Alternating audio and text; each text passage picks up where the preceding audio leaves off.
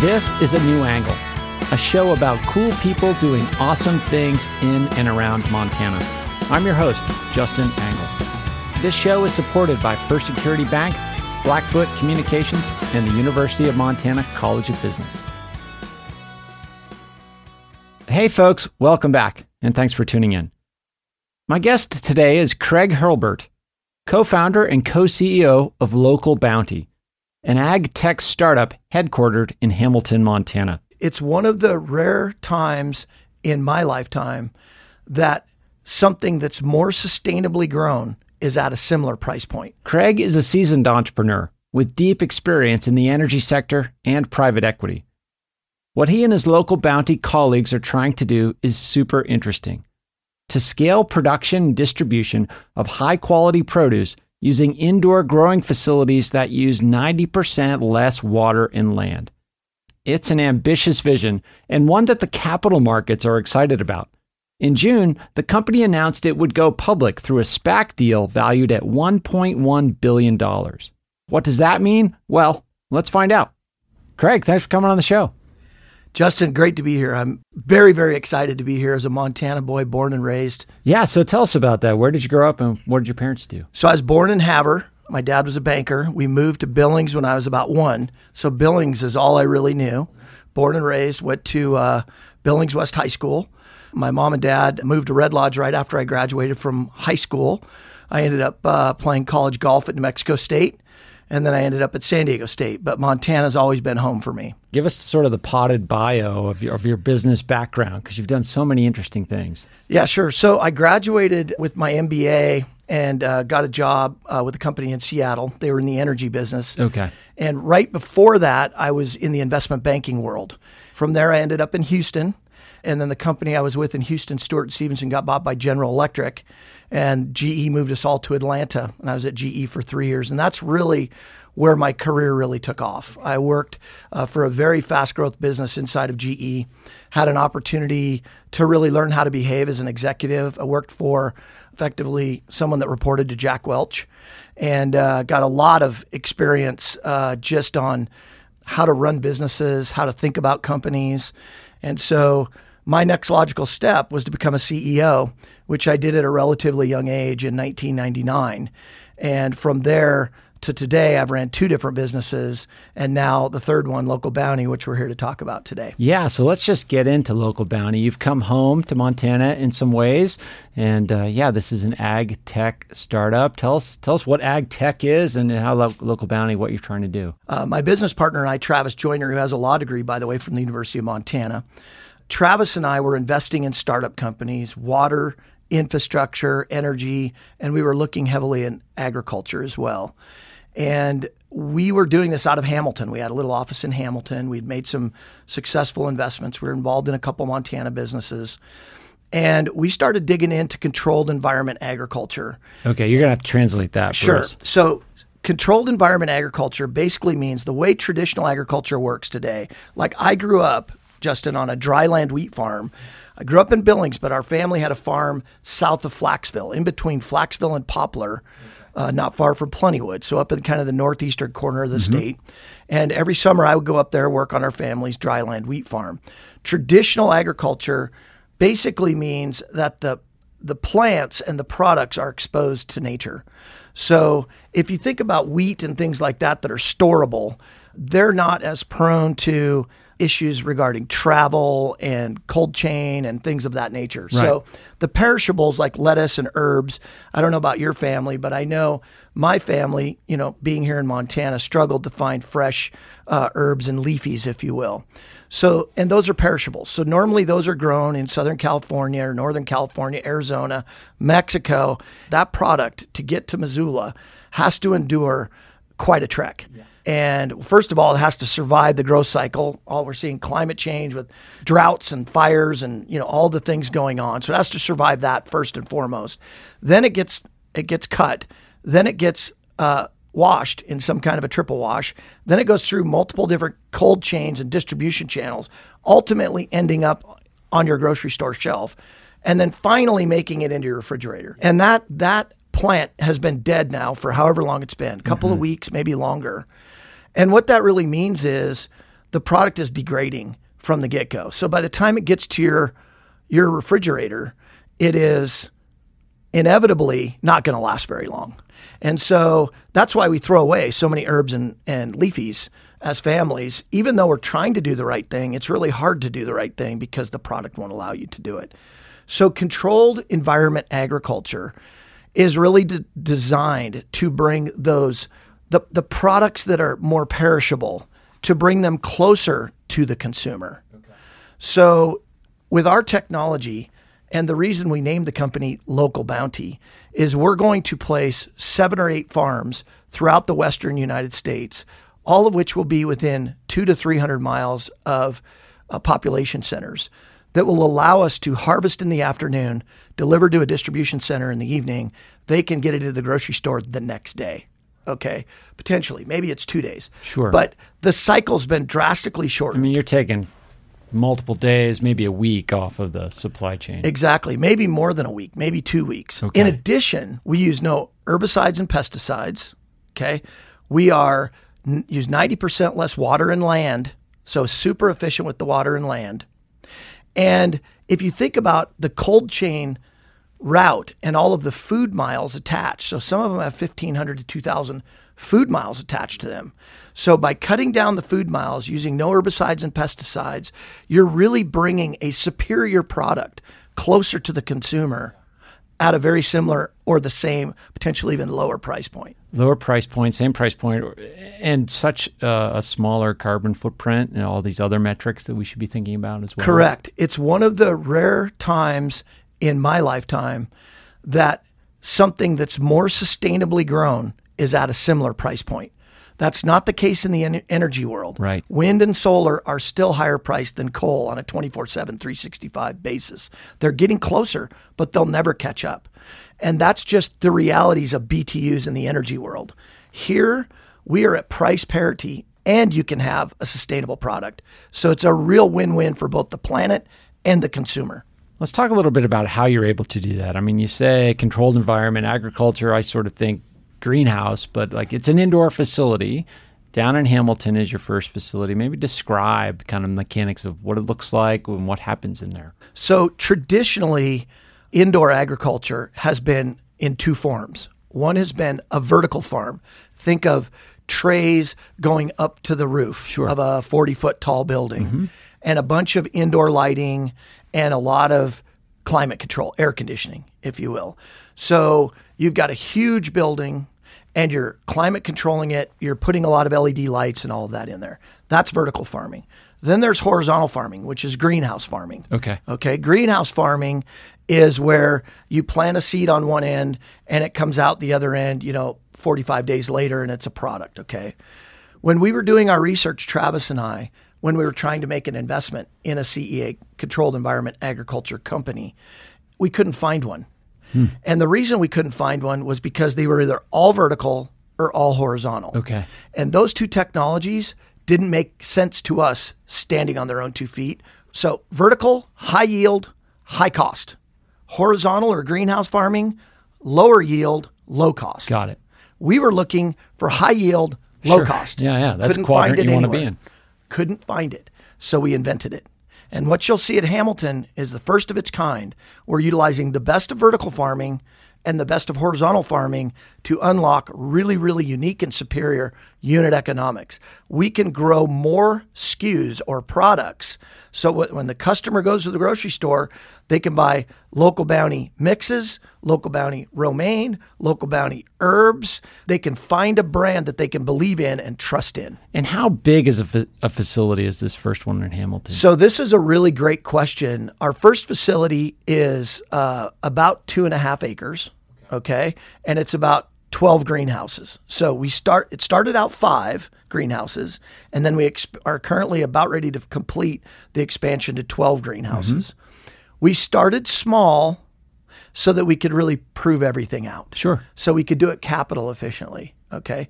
Many of the other firms we s- were looking at to make an investment in started with a 60 acre facility and then tried to get that to work. Very complicated, very difficult to do. So, what Hamilton has allowed us to do is really get everything ironed out inside the facility. So now we're about ready to break ground in Pasco, Washington. Right. On about a 35 to 40 greenhouse facility, 32 to 40. We're kind of figuring that out right now. We're making a few minor tweaks, and that next facility will really be ready to go from day one. So, one of the words we haven't heard in this discussion yet is, is organic. And so, talk about that. I mean, it doesn't sound like what you're producing is defined as organic, or, or how does that fit into this conversation? Sure. It's a completely different, what I'll say, category. Sure. And one of the things we don't like about organic is it's grown outside.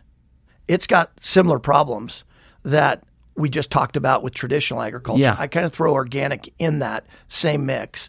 The dirty little secret is I think the question we need to be asking as consumers is is organic even organic? Hmm. Are they using herbicides and pesticides? What is in their triple wash that they talk about? What are the chemicals that are in the triple wash? At Local Bounti, we don't have a triple wash. We don't need a triple wash. We're grown in a perfect environment where the plant gets exactly what it needs whenever it needs it. And so I think this is where the consumer has been lacking transparency, specifically on the leafies for sure. When you stand in front of the produce with all that wall of, of product on the on the wall, we still don't know what that product had to go through to get on that wall. We need to know that, Justin. Consumers need to understand that. We're starting to make decisions more and more. What's best for us as people, our families, what's best for the environment. That's one of the things Local Bounti's mission is really revolving around is complete transparency on what the product actually stands for.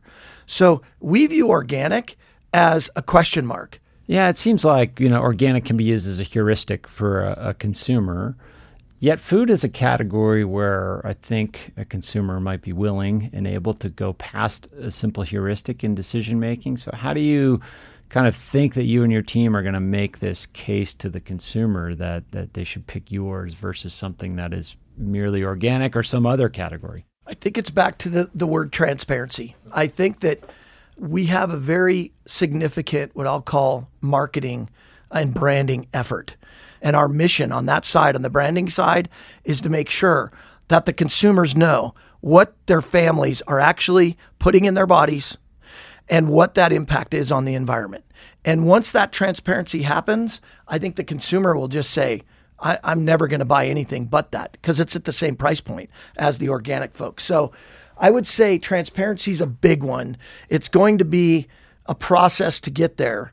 But I think once people taste our product and and just experience it, I think that will that will end up being the best marketing of all.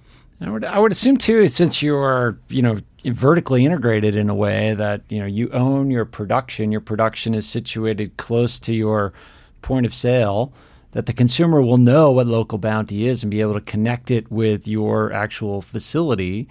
I think maybe that chain of, of transparency helps too, because when you buy another brand, you don't really have any idea where it came from. Right. This is such an important point, Justin.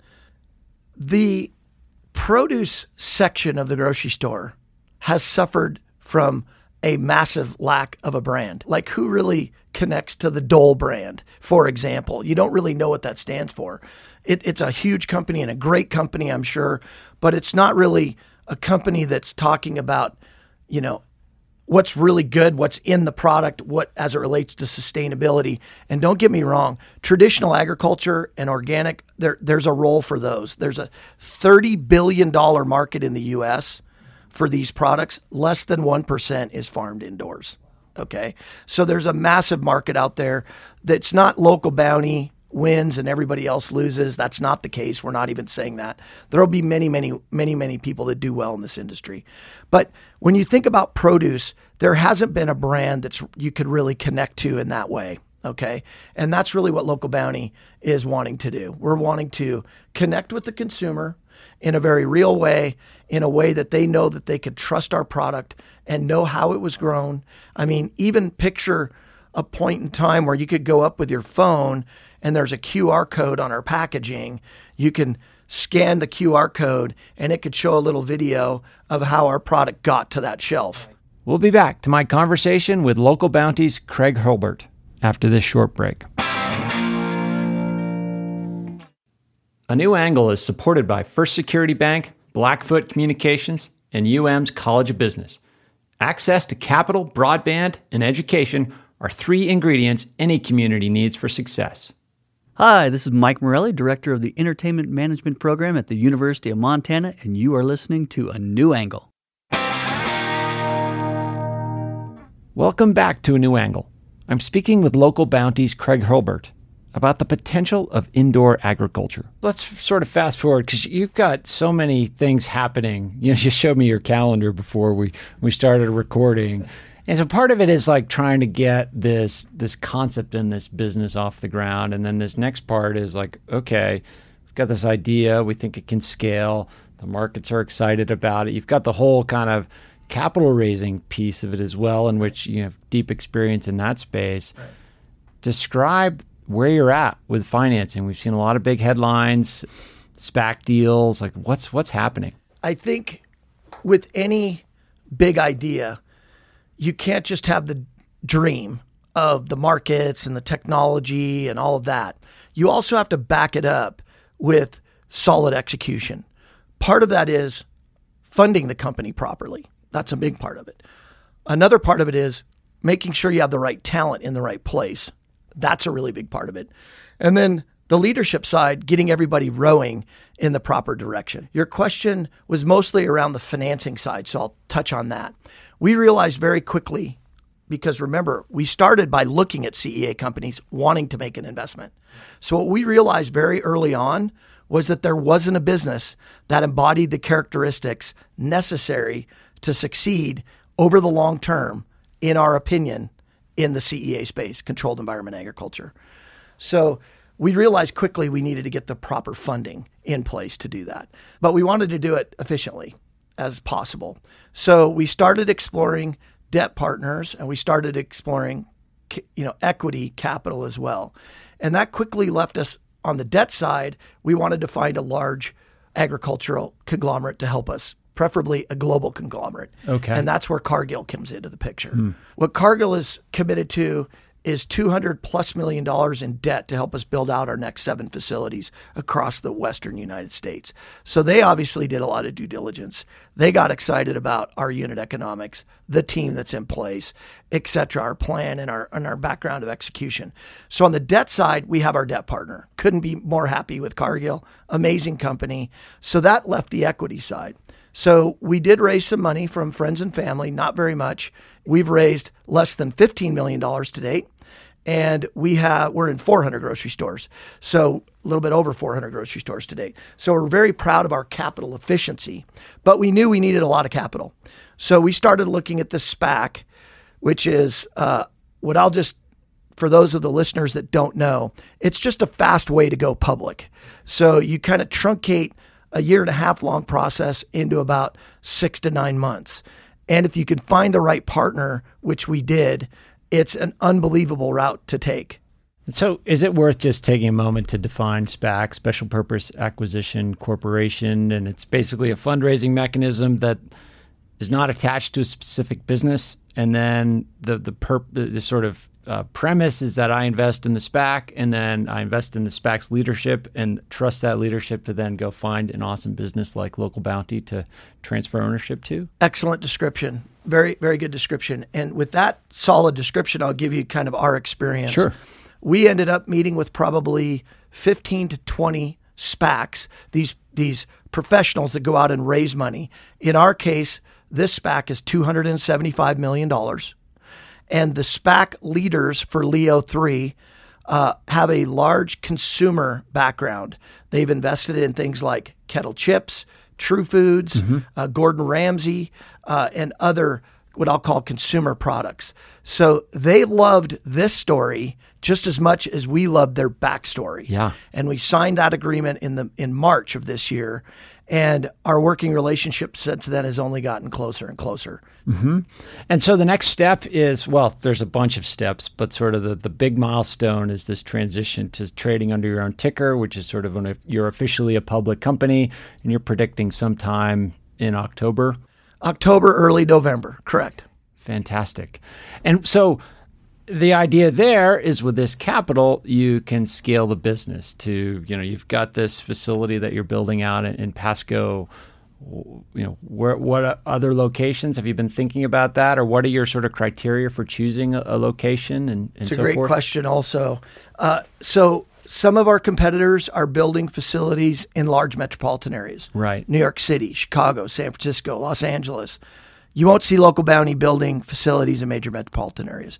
We're looking for places that are just outside within an easy drive to m- metropolitan areas. So Pasco can serve Spokane, Seattle, Portland, mm-hmm. Boise. Mm-hmm. Very strategic location. We're also looking in Denver and Reno and multiple Salt Lake City, multiple other sites in the western United States. So we're looking for, you know, obviously the right kind of land with the right kind of access to freeways, et cetera.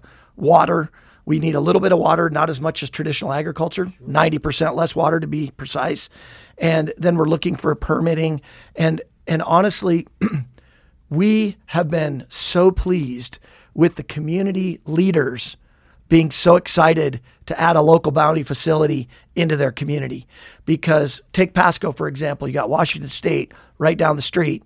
You've got kids that grew up on farms, go off to school, can come back and have a have a good job in a in a facility like a Local Bounti facility. So the the community leaders are excited to bring these sustainable kind of next gen businesses into their communities. Yeah, talk a little bit about some of those jobs that, that you were able to create. I would assume there's a distribution. You've got some sort of, you know, probably lower skilled traditional ag jobs, but also spread across this technology um, spectrum to, to higher skill, higher wage labor as well. So I, I think of it in kind of two two different layers. Uh, the first layer would be at the corporate level. Uh, so we've been able to attract talent at the corporate level. We've got scientists, we've got engineers, uh, we've got sales professionals, we've got marketing pers- professionals.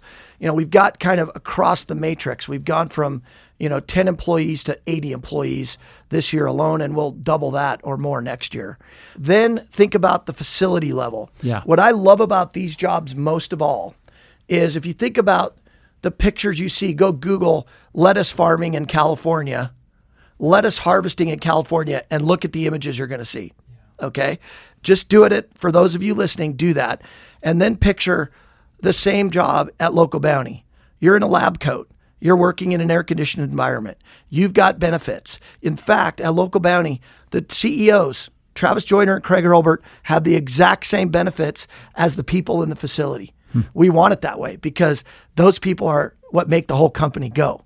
So we are so proud of the of the jobs that we're bringing to these communities. That way we can tell the communities we're serving Local Bounti, local farmers, local produce, in local grocery stores. Right, closed loop system. It's a local it's a local game at that point. I think access is an important piece of this as well. I mean, we've talked about some of the issues surrounding access, but you mentioned food deserts. You mentioned the sort of length of time in the supply chain. You mentioned the price point. Like all of these things roll up into p- the potential to make healthy produce more accessible to more people in more environments. Uh, you know, and just creating mechanisms for a healthier society, I think, are important to you and your team as well. Absolutely. And and just keep this in mind. All of those things plus the produce that you buy from us will behave like those little mini carrots in your fridge. They won't degrade in 3 to 4 days. You have to throw it away. No longer will you have to have line of sight to buying that head of lettuce. Like my family, we have tacos every Tuesday. We buy lettuce on Monday knowing we're going to have tacos on Sure. Tuesday. Yeah. You can buy that lettuce 3 weeks in advance and know that that's going to be good. And that just that will also enhance families to eat better, be be healthier. And the end of the day, this is just it the time has come for this technology. Think of where technology has impacted everything else from the cars we drive to the way we deposit checks mm-hmm. today to everything else. Why has the last major innovation in farming been the tractor? Why why is that acceptable in the agricultural world? And I think California is really suffering right now. Droughts, fires, all kinds of problems.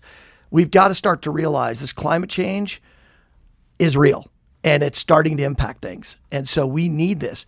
Listen to this fact, Justin, really quick. The world needs 70% more food in just 30 years.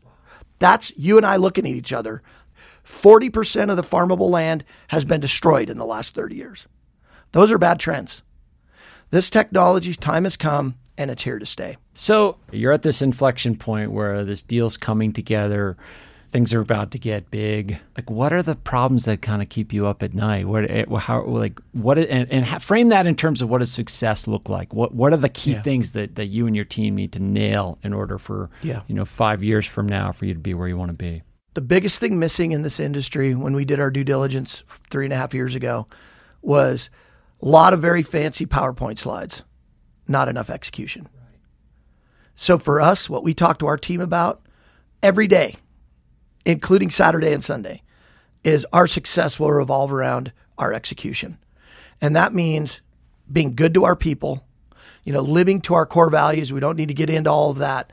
But at the end of the day, in 2025, we want to have meet have, have met or exceeded our projections. Mm-hmm. If we have done that, we will be a top tier CEA firm, if not the best CEA firm in the world.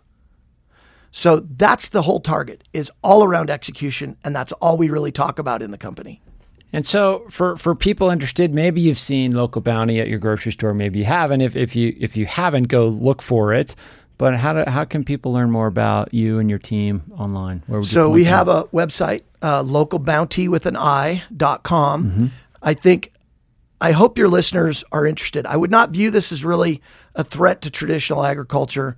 I would view this as uh, kind of the next step, the next logical step for perishables, mm-hmm. uh, specifically in food deserts. Like I remember we were working with a company in uh, North Dakota, and it was January, and uh, we we were up there in the hotel. We tried to have dinner, and we couldn't find any lettuce, couldn't get a salad. They're in a food desert up there. That's not going to be the case now. We're going to be able to grow lettuce in the middle of January in Hamilton, Montana. Well, it sounds exciting. Uh, I've enjoyed learning more about it, and Craig, I wish you and your team well, and you know, welcome home to Montana as well. Thank you so much. It was great to be with you.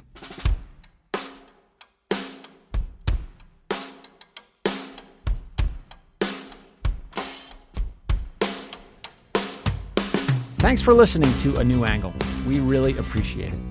And we're coming to you from Studio 49, a generous gift from University of Montana alums Michelle and Lauren Hanson. A New Angle is presented by First Security Bank, Blackfoot Communications, and the University of Montana College of Business. With additional support from Consolidated Electrical Distributors, Drum Coffee, and Montana Public Radio. AJ Williams is our producer. BTO, Jeff Ament, and John Wicks made our music. Editing by Nick Mott and Jeff Meese is our master of all things sound. Thanks a lot, and see you next time.